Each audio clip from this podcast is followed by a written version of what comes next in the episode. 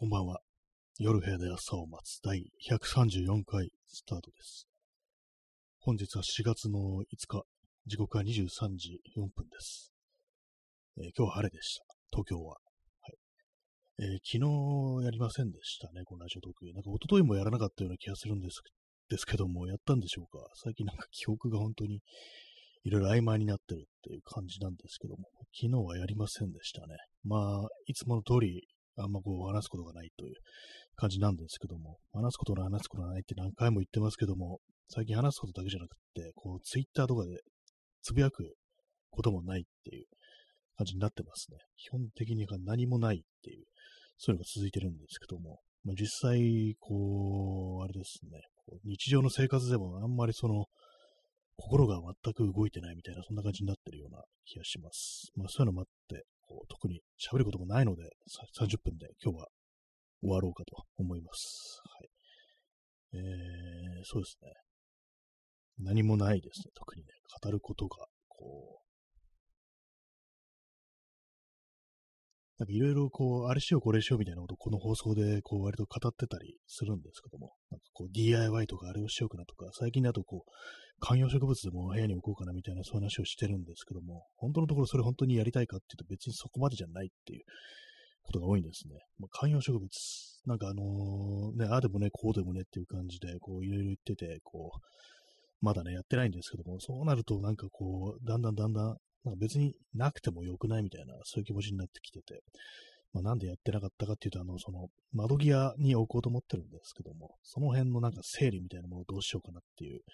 そういうことがあったりして、あと鉢ですね、植木鉢の鉢、それをどういうものにしようかなみたいなことを思ってる。うちになんかどうでもよくなってくるっていう、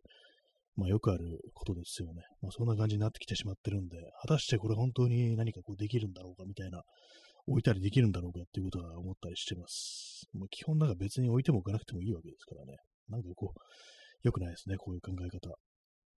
あ、ストロボさん、えー、今来ました。ありがとうございます。はい、昨日やりませんでしたけども、なんか、一昨日もやんなかったような気がするんですけども、よくわからないです。もう、思い出せないです。はい。まあ、そのような、こう、感じで、ね、まあ、なんです、なんですかね、こう、部屋に、こう、植物を置いて、どうなるのか、みたいなことをちょっと考えてしまうっていうか、最近なんか何つけてもそういうこと考えたりして、こんなことやって何になるのかなみたいなことを結構頻繁にっていうか、まあ、大体まあこのずっと考えてるというか、考えることでもないですけども、なんかどうもそういう、なんかね、こう、うつろな気分というか、そういう風になってて、どうでもよくないっていうね、なんかそんな感じになっちゃってますね。そうなんですよね。基本、そう、わかりやすい例え、どうでもいいっていうね、そういう気分っていうのが今の、そう、私の、こう、ね、心のありようかなっていう、そういうところでございます。まあ、どうでもいい割には、こういうね、こう、わざわざこうアプリを立ち上げて、ね、こうマイクをなんかセッティングしてこんなんか喋ったりするんですけども、まあ、なんていうんですかね、まあ、どうでもいいんですけどもね、これもね、そう、何でも何をしてもそういう気持ちになるというか、やばいのは人と話してもなんかそんな気持ちになるっていうかね、いろいろ話題を振られたりしてても、なんかどうもなんかいまいち、その、そこにね、なんかあんま興味持てないみたいなこう感じになっちゃったりしてますね。あ、耳かきさん、え、トリックオアビンビンいただきましてありがとうございます。あの全画面で表示されるギフトいただきました。ありがとうございます。ね、未だに何かわからないというか、まあ、これについて調べたことがないんですけども、なんか謎のギフト、ねこうまあ、ラジオトークといえば、まあ、謎のギフトがたくさんあるっていうね、まあ、そういうプラットフォームですけども、ありがとうございます。はい。トリックはビンビンっていうね、トリックはトリートから来てるんでしょうね。ハロウィンね。ハロウィンネタから来てるんですかね。はい。まあ、そういうのような感じで、こう、まあ、ね、無ですね。もう最近はなんか無としか言いようがない。ここ、どのくらい続いてるんですかね、こういうのが。1ヶ月ぐらいっていうところですかね。1ヶ月も経ってないかな。まあなんかここ数週間っていう感じですかね。なんかこう、あんまりなんか何にも興味持てないみたいな、そういうのが続いてますね。時刻は23時8分ですね。一応なんか、こう部屋のね、こう、もので、割とこう、物捨てるっていうね、まあそういうことをやってたんですけども、なんかそれもちょっと中途半端に終わってて、なんか普通にね、あの、普通のゴミとして出せばいいものなのになんかそのままその辺に放ってあるみたいな感じで、やっぱりなんかこう、記録ってものを失ってますね。なんか全然ね。もういらないものの、こうね、こう箱とか、そういうものがこう、ちょっとしたあのカメラ関係のね、なんかこう安いアクセサリーみたいなもの、そういうもののね、なんかこう入ってた箱だとか、そんなものをね、こう全部潰して捨てればいいんですけども、なんかそれができないですね。あと昔使ってたあのスマートフォンのあの箱とかね、もういらないですね。その元の買ったスマートフォンはもう壊れててね、使えないんでね。あの、そういうスマートフォンね、あの、買い替えるとき、まあ、あのね、iPhone とかね、そういうのだったら、下取りして新しいの買えるだとか、そういうのありますけども、なんかそうじゃない、もっと安いね、なんか Android のなんか安い、どうでもいいようなやつ、ああいうのがなんかこう、端末どうしてますかね、私ね、皆さんは。私はなんかそのまま撮ってあるんですけども、まあそのスマートフォンになる前のガラケーの段階のね、ガラケーとかもまだ撮ってあるんですよ。それはちょっと思い出みたいなところがあるんですけども、ただなんかこのスマートフォンの場合、なんかどうにもなんかどう、それこそどうでもいいみたいなこう気持ちっていうか、あんまりね、こう思い出して、そうこれ使った時こんなんだったなっていう感じで思い出してメローな気分になるっていう、そういうことがね、こうないもんですから、だからもうね、回収ボックスとかありますけどもね、ああいうとこ入れてきた方がいいのかなと思うんですよね。まあ、邪魔ですしね、なんかこう特に割れてるやつとかだと、ガラスがポロポロこぼれ落ちて、こうね、非常に危ないっていうのもありますから、ね、危ないというか、まあの、ずっと引き出しなんかしまってたりするんですけども、ね、まあ、そういうこと考えると、なんかこう、本当古くなったりダメになったり壊れたりする前に、あの、売って新しいの買い替えるっていうね、まあそういう風にした方がいいのかなっていうね、いいとは分かってるんですけども、結構なかなかね、私、そういう風に手放すっていうことができなかったりして、ね、無駄に物が残ってしまうってことがありますね。まあ私今使ってるこうスマートフォン、このね、放送をね、録音しております。お得してますね。あの、アンドロイドのスマートフォンもこれもなんかもう結構古いやつだし、安い、安い値段買ったんですけども、これもまあ、そうそう新しいのに変えてもいいのかなと思うんですけども、まあ興味がないんですよね、スマートフォン。まあ新しいのになったらね、なんかこういろいろ性能上がるとかあると思うんですけども、でも全然なんかね、ほんとこう、スマートフォンに関して言えば私は実用一辺倒っていう感じなんで、あのー、ね、安いやつでいいよっていう、ね、で安くなきゃ嫌だっていう感じですね。iPhone とか高すぎるっていう前は iPhone 使ってましたけど、本当高すぎるぞというような感じなんで、まあもうね、使うことはない。もう大金持ちになったらまあ使うかもしれないですけども、めんどくさくってずっと iPhone 使うみたいなね、そんな人間になるかもしれないですけども、まあ、現状ないですね、本当にね。結構その、スマートフォンというものは結構まだね、そんなに普及する、普及っていうかなんというかこう、まあ10年ぐらい前、10年ぐらい前はね、なんかこういろんなこう、もっといろんなバリエーションがあったような気がするんですけども、あのすっごくちっちゃいやつだとか、まあ、逆に大きいやつだとか、いう感じだったと思うんですけど、今なんかどれも、まあ見た目に関して言えばどれも同じような感じ。まあ、性能は違いますけどもね。まあそういう風になってしまってるっていうのと、あと値段がちょっとね、どんどん上がってきたっていうのもあったりして、なんか全然こう、ね、興味を持てなくなりました。そんな感じですね。まあ、えー、菊池祐介さん、えー、こんばんは。こんばんは。お初ですね、菊池祐介さん。よろしくお願いします。まあ、大したね、こう話は今日はしてないんですけども、えよかったら聞いていってください。えー、菊池祐介さん、えー、射撃競技やってます。よろしくお願いします。あすごいですね。競技で射撃をやってるとなかなかので、あれですね。射撃競技って言うと何ですか？ね。まあもちろんあの実銃ではないと思うんですけど、エアライフル的なものでこう、やるっていう感じなんですかね。本当楽しそうなね、こう、感じですね。あ、菊池祐介さん、ガチってことは、あの、ちゃんとしたあの、免許を持ってっていうことなんですかね。競技っていうと、なんかあの、クレー射撃的なあれ確か三段でやるんですよね。あんまよくその辺のあれ詳しくないですけども。なかなかのもうすごいですね、それはね。銃を持っているっていうね、これなんかこう言葉のなんかこう、言い方ですけども、なかなかすごいなっていうふうにこう思いますね。競技としての射撃、まあいろいろありますからね、なんかね、こう日本だとまあ、どうそんなないのかもしれないですけども、確かあの、キアヌ・リーブスがなんかそういうのやってましたよね。キアヌ・リーブス、結構あの、ね、あれですね、なんかこう、まあ、あれちゃん向こうの本当のね、こう銃弾ですから、あれですけどもね、結構、キアヌの趣味、オタクっぽいなみたいなね、ことを思うときあります。バイクとかね、なんかと。えー、菊池隆介さん、いやいや、実弾ではないですけど、ガチ。あ、その、取り組み用がってことですね。実弾ではないんですね。なるほど。結構な、あの、精密射撃的な、なんかそういう感じなんですかね。あ、そうですね、菊池祐介さん。ジョン・ウィック、そうそう。ジョン・ウィックね、あの、映画の中ですごい、こうね、すごいスピードでなんか人を殺していきますけども、実際なんかキアヌ・リーブス、あの、プライベートで、なんかあんな感じの、なんていうんですかね、ああいうの、本当スポーツシューティングっていうんですかね、なんかああいうのこう、結構やり込んでるタイプで、で、なんかまあ、その経験があの映画にも活かされてるんだろうなというね、こう、とは思いますね。キアヌ、あれですね、あの、そうですね、銃が好きだし、ラーメンが好きだし、ね、バイクが好きっていうね、なんか非常になんかこう、男のね、男っぽい趣味を持ってる人ですけど、あんまりなんかそのね、まあこの前にもこの放送のコメントでね、こう、感想いただいたんですけども、なんかあんまその、男、悪い意味の男らしさみたいなものあんまこうないっていうね、なんかそういう印象ありますね。なんか 変なシンプルな言い方ですけど、なんかいい人っぽいよなっていうね、そういうこと思いますね。えー、青のモザイクさん、えー、新谷さん、こんばんは。こんばんは。えー、小田急が閉店、過去、ハルクへの亡命政府みたいな感じではありますが、今、新宿で好きなところはどこでしょうか？あ、そうですね。小田、そう、小田急のあの、大きなね、あの、建物なくなって、で、そうなんですよね。なんかあのー、ハルク、ね、あのー、あれです、ビッグカメ新宿のビッグカメラが入ってるあの、ハルクっていう建物、そっちの中になんかこう、中の店舗をいろいろこう、移転するみたいなね、なんかそういうのこう、ね、ありますけども、そうですね、あそこなくなって、新宿で今好きなところ、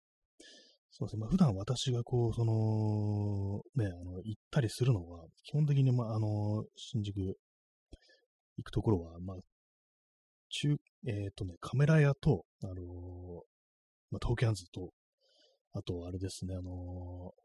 今、名前出てこないですけども、世界堂ですね、画材とかね、売ってるところ、それですね。そういうとこ行ったりしてるんですけど、まあ、基本的にまあ好きっていう風になると、まあ、私の場合なんかね、割とこう、なんとなく足を伸ばすっていうのは、あの新宿御苑周辺っていうのがありますね。これなんか前、前までっていうか、まあ、割とこう、こう何年か、あそこなんとなくこう歩いたりして、なんか写真とか撮ったりすることがあったんですけども、この間、この間というか、ここね、2ヶ月ぐらいで、あの、西新宿もなんか、悪くないんじゃないかみたいな、その都庁周辺というか、新宿中央公園のあたり行っても、最近はこう、たまにこう、訪れることがありますね。なんかあんまりね、あの辺そんなに歩いても楽しいものではないと思ったんですけども、ちょっとなんていうんですかね、あのー、まあ、季節というか、時間帯というか、ね、こう、そういうものに影響されるのかもしれないですけども、割となんかこう、昼下がりとかの、あの、西新宿の、割とこう、なんか、太陽光線の感じがいいなっていうふうに思います。なんかあの、高層ビルの間から差し込んでくるみたいな、そういうところですね。そこがなんかね、結構割とこう、なんかいいもんだなっていうことを、なんか今更になってこう思ったりして、まあ夜、夜ちょっと退屈、逆に退屈かもしれないですね。なんか、昼間ね、最近まあ昼間動くことがなんかちょっと増えてきてるんで、前はなんか夜ね、本当深夜散歩なんてことをしてる時があったんですけども、ね、そうなんですよね。だからまあ、最近はなんかちょっと西新宿の方にもこう目が向き、向いているという感じですね。えー、菊池雄介さん、えー、ジョン・ウィックに出てくる銃のエアガンかっこいい。えー、TTI カスタム。あれ、TTI カスタムって言うんですね。えー、ジョン・ウィック何度も襲われて舐められがち。そうですね。あれ、確かもう3作ぐらい出てますよね。私、あの1作目しか見てないんですけども。なんか毎回なんかあのね、舐めてかかられるっていうね。で、まあなんかその舐めてかかってひどい目に遭うみたいな、ね、帰るうちみたいな感じですけども。あんな明らかにやばいね、こう、人になんであれね、その舐めてね、こう、殺しにかかるのかなっていうね。本当何人ね、本当思いますよね。何人殺されてるんだろう、ジョン・ウィックにって思いますからね。当にね、あっさりとね、こう死んでいくというね、ことはありますけども。でもあんまなんかあの、ジョン・ウィックって、あんまりこう残酷な感じしないっていうか、人殺してる感っていうのがこう、あんまないんですよね。なんか結構的を撃ってる的なね、感じに見えて、まあその辺なんかあの、それこそスポーツ的な感覚っていうのがあったりして、で、前なんかあの、ツイッターでこういう風に書いてた人いたんですけども、まあおそらくなんか CG みたいなものを使ってるからそういう風に見えんじゃないかみたいなことを書いてて、昔の映画なんか本当まああの、いろいろね、特殊効果みたいので、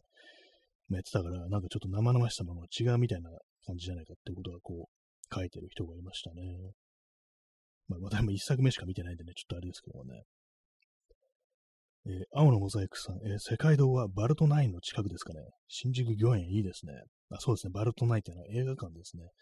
私、あの映画館は行ったことないんですけども、あの、バルトナインの建物に入ってる、あの上の階の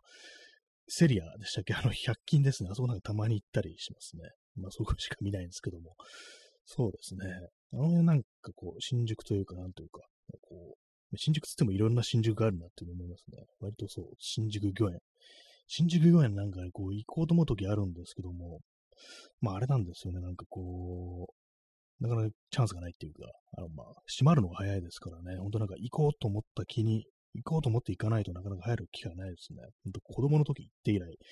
ずっと新宿御苑入ってないんで、たまに行ってみるのいいかなと思うんですけども、ね、中、中どうなったか全然ね、こう、幼少の頃なんて記憶にないっていう、そういう感じですね。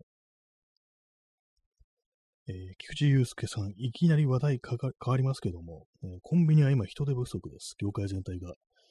えー、そこで値上げしてわざとお客さんを減らせば、人手不足は改善するでしょうか？ちょっとお客さんが減るぐらいじゃ、さすがに店が潰れないはずです。例えば定価の1割高い値段にする。コンビニは店ごとに自由に値段設定できる。えー、お客さんが減りすぎたら、最悪従業員を減らして人件費削る。どうなんですかね？なんかまあ、あの、コンビニって割となんかインフラっぽくなってるところもあるっていうね、いうふうに言われますけども、値上げしてお客さんを減らすっていう、ね、まあ人手不足っていうのはね、こう、大きな問題ですけども、えー、お客さん減る、減りますからね？まあ減る、な今なんか物の値段上がってるから減ってるかもしれないですね、実際ね。私もコンビニ行かなくなってスーパーとかね、こう、まあ、だいぶ前からですけども、ように行ってるってのあるんで、コンビニはなんかめったに、こう、あんまこう、ね、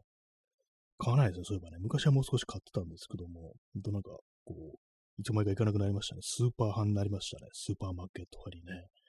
ほんとなんか夜中とか、本当になんか緊急みたいなね、緊急っつったらちょっと大げさですけども、そんな感じでしか行かなくなって。まあでもなんか、ね、何でもね、こうやらされて大変っていうね、確かに人はあんまいない気がしますね。そう、コンビニあんま行かないですけども。まあね、そう大変な、ね、本当あれですけどもね。まあ、定価の1割長手がい値段にする。ね、その値段設定のこととか、どういうふうにやってるかあんまり知らないんですけども、ね、どうなるんですかね。えー、右垣さん、えー、ジョン・ウィックは確かに人がたくさん亡くなるけど、カラッとした感じがします。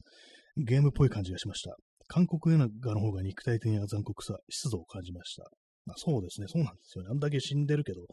なんかね、ほんと的っていう感じ、そうゲームっぽい感じがするっていうのがまさしくあのー、あれですかね、あの、CG を使ってるからってことなんですかね。そうなんですね。あの、撃たれて死んでいく人間のなんかね、血が思いっきり出るとか、肉片が飛び散るだとか、あんまそうダメージのこう描写みたいなのは、こう、ないですからね、血とか多分出てると思うんですけども、なんかこう、あれなんですよね、こう、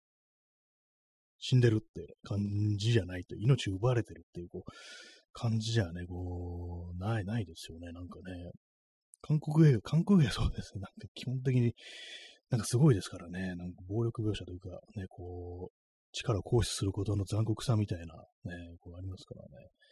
最近あんまその映画とか見てないんで、こう最近のこう、ね、あの、韓国映画わからないですけども、ね、本当こう、ね、2010年代、0年代、本当なんかね、こう、なんか、なんか韓国映画すごいな、みたいなね、気持ちでこう見てましたね。でもなんかあんまりこう、その、不快な感じはそんなしなかったの気がしますね。韓国映画のその暴力描写っていうのが。ね、まあ、内容にもよると思うんですけども、結構なんか残酷なね、それこそ殺人鬼とかがこう出てくるようなこう内容でも何、かこう、ちょっとね、あの、な妙、妙なそう湿度みたいなものをね、こう感じたりね、こう、しますね。あれはね、何だったんでしょうか。ね。えー、菊池祐介さん、えー、そもそもお客さんが減れば人手不足がマシになるっていうのは間違ってないですよね。だってお客さんが減ればその分必要な従業員も減るから、直感直感で考えて東京の普通の立地のコンビニが1割値上げしただけでお客さん何割減るだろう。ああ、どうなんですかね。東京ね。東京もいろんなに、ね、普通の立地か。普通の立地だとなんかこう、あれですからね。ほんとなんかお金持ちとかばっかいるところだと、ね、あんまりこう、お客さん減らなかそうですけども。まあ、周りにね、菊池さん、えー、周りに他のコンビニがたくさんあるとして、値上げしたぞってなったら、どんくらいいなくなるか。ねどうなんですかね。まあ、私自身があんまこう行かないもんですから、逆に私がなんかその減った客なんじゃないかっていうね、ことをちょっと思ったりして、ね、そんな感じですけどもね。えー、ストロムさん、えー、銃とバイクが好きなのに人権感覚もしっかりしているというしっかりしているキアヌという光の男性。そうです。確かに、ね、光の男性なんですよね。なんかね、ああいう感じでこう、趣味的にはね、なんかこう、そういうね、なんか、もう男っ、ね、まっしぐら、まっしぐらない、なくて、もうど真ん中みたいなね、そういう趣味があるけど、なんかすごいちゃんとしてるっていうね、そういう人であるっていうのがね、こう、まあ、ちゃんとしてるって別に会ってね、喋ったことはないですけども、ねまあでもわかんないですからね、いきなり日本にラーメン食べに来てね、その辺にいるっていう可能性はまあ、そのキアヌ・リーブスの場合本当にあるっていうね、そういうのありますからね。なんかそれツイッターでね、誰だってかもう一般の人だと思うんですけども、なんかあの、キアヌ・リーブスとなんか一緒に写真撮ってる人にいたらっていうことを今急に思い出しました。結構最近ですけども、なんか2、3週間前に、なんかいきなりキアヌいたみたいなね、なんかそんなこと書いてる人がいたようなこう記憶あるんですけども、えー、まあでもアメリカの人からしたら日本ラーメン安いなっていうの思うでしょうね。値段がね、こう向こうに比べたら。えー、銃とバイクが好き。バイクもね、そうですよね、相当好きでしたよね。なんかこういろいろこう、ね、いじってもらって自分の好きなようにこう仕上げてるっていうのがなんかあったような、ね、そんななんかこうね、ニュースがあったような気がします。はい、えー、インスタントコーヒーを飲みます。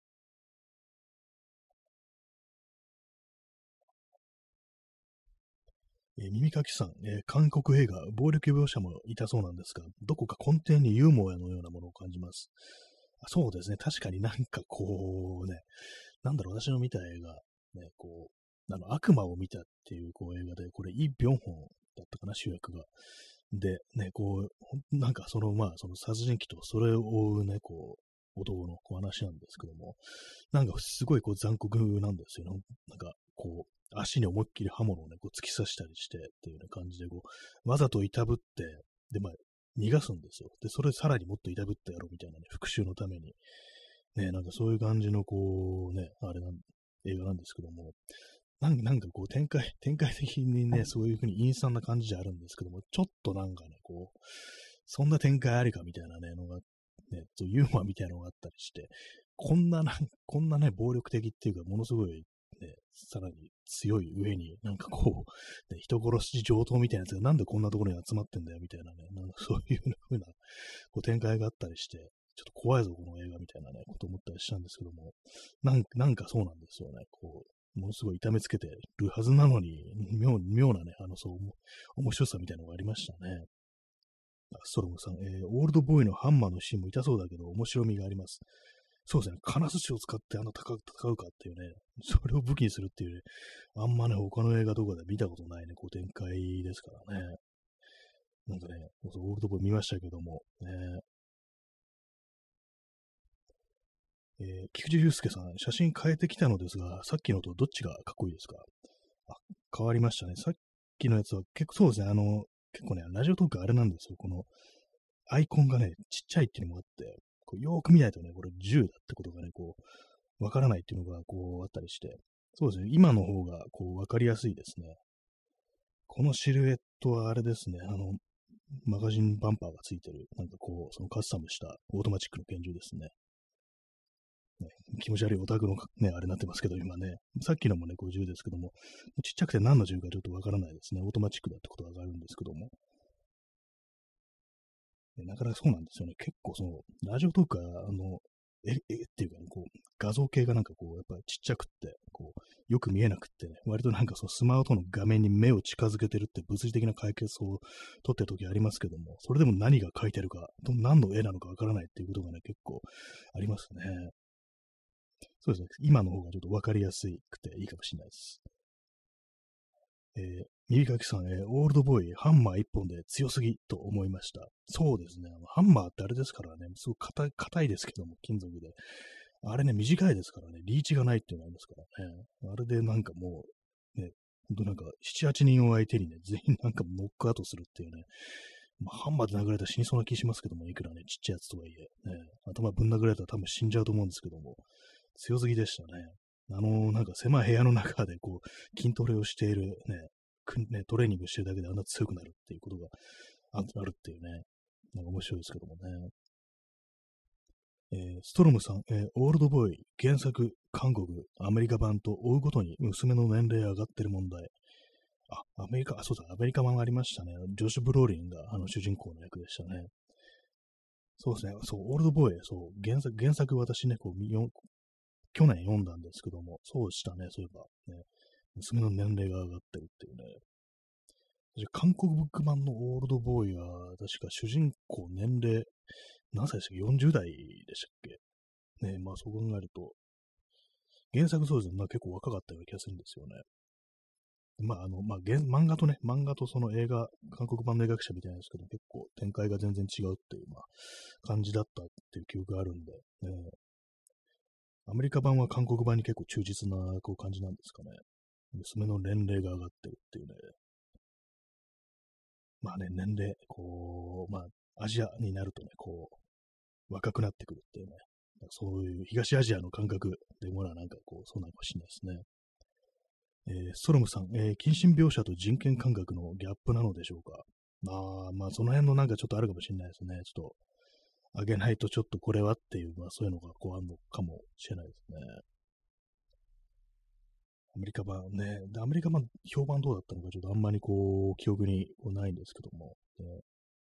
ジョシュ・ブローリンがこう主役だったっていうね、それだけを覚えております。ね、ちょっと見てみる機会が、見る機会があったらちょっと見てみようかなと思いますね。漫画あれなんですよね。原作はあのカリブ・マレーかのね、確か原作でしたね。えー、耳かきさん、えー、漫画の原作読むと餃子が食べたくなってしまいます。あ、そういえばなんかそういうね、中華屋のシーンがあったような気がします、ね。漫画に出てくる食べ物をね、そのまま食べたくなるっていうのはそういうのありますからね、基本的にね。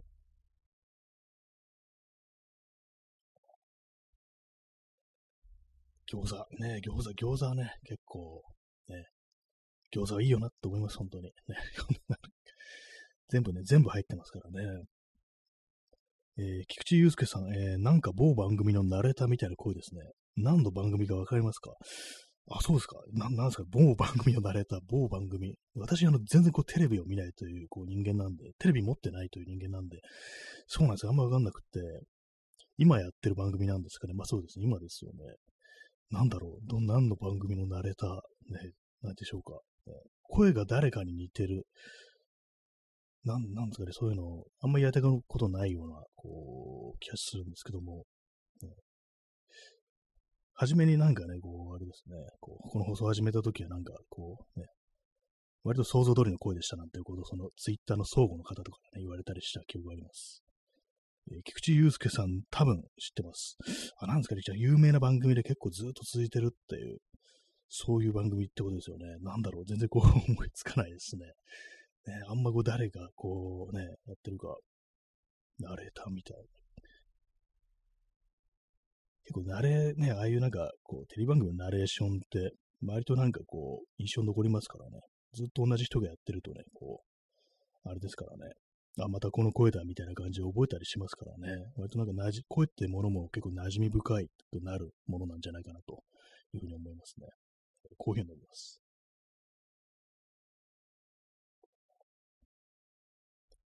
えー、あ、菊池雄介さん、世界の果てまで行ってきゅうのナレーター。あ、そうなんですね。それちょっとあんまパッと出てこなかったですけども、結構じゃかなりね、有名で、割とそこそこ長くついてるって番組で、ちょっと誰のね、どういう声だったかちょっと思いつね、こう出せないんですけど、ちょっと後であの 確認してみようと思います。ありがとうございます。えー、渋い感じがなんとなく似てる。ありがとうございます。ね、そういうふうに言っていただけると、ね、こう、ね、普段はすっごい高い声で喋ってますっていうね、まあ、そんなそうでもないですけども、割とまあ、あのー、ある程度はね、こういうふうに喋ってると作ってる感じにはなるんで、あれなんですけども、そういうふうに言っていただけると、ね、嬉しいですね。ありがとうございます。ちょ、一滴の慣れた誰がやってるのか、と、ね、どんな感じの人なのか、後で確認してみたいと思います。ありがとうございます。はい。というわけで、えー、本日30分ということなので、終わりの時間がこう近づいてこう回りましたけども、今日はあのたくさんね、コメントいただけてこう、そうですね、話題がなくってもそうですね、コメントいただけると本当なんかいろいろこう出てくるっていうね、感じで非常にありがたいですね。えー、時刻は23時33分ですね。えー、P さん、えー、立木文彦。あ、なんかその名前聞いたことがこう、あるような、ちょっと後で調べてみます。ありがとうございます。ね、すぐ情報が来るっていうね、ありがたいです。えー、菊池祐介さん、ありがとうございました。いや、こちらこそありがとうございました。ね、こう、ね、射撃の話、ね、いいですね。銃のアイコンいいですね。私も銃のアイコンにしたいですけども、ちょっとね、弾かれそうっていう、あるんでね。はい話はないというかわかんなくなりましたけども、まあそういうわけでね、本日皆様、えー、そろそろ終わりますけども、ご清聴ありがとうございました。えー、それでは、さよなら。おやすみなさい。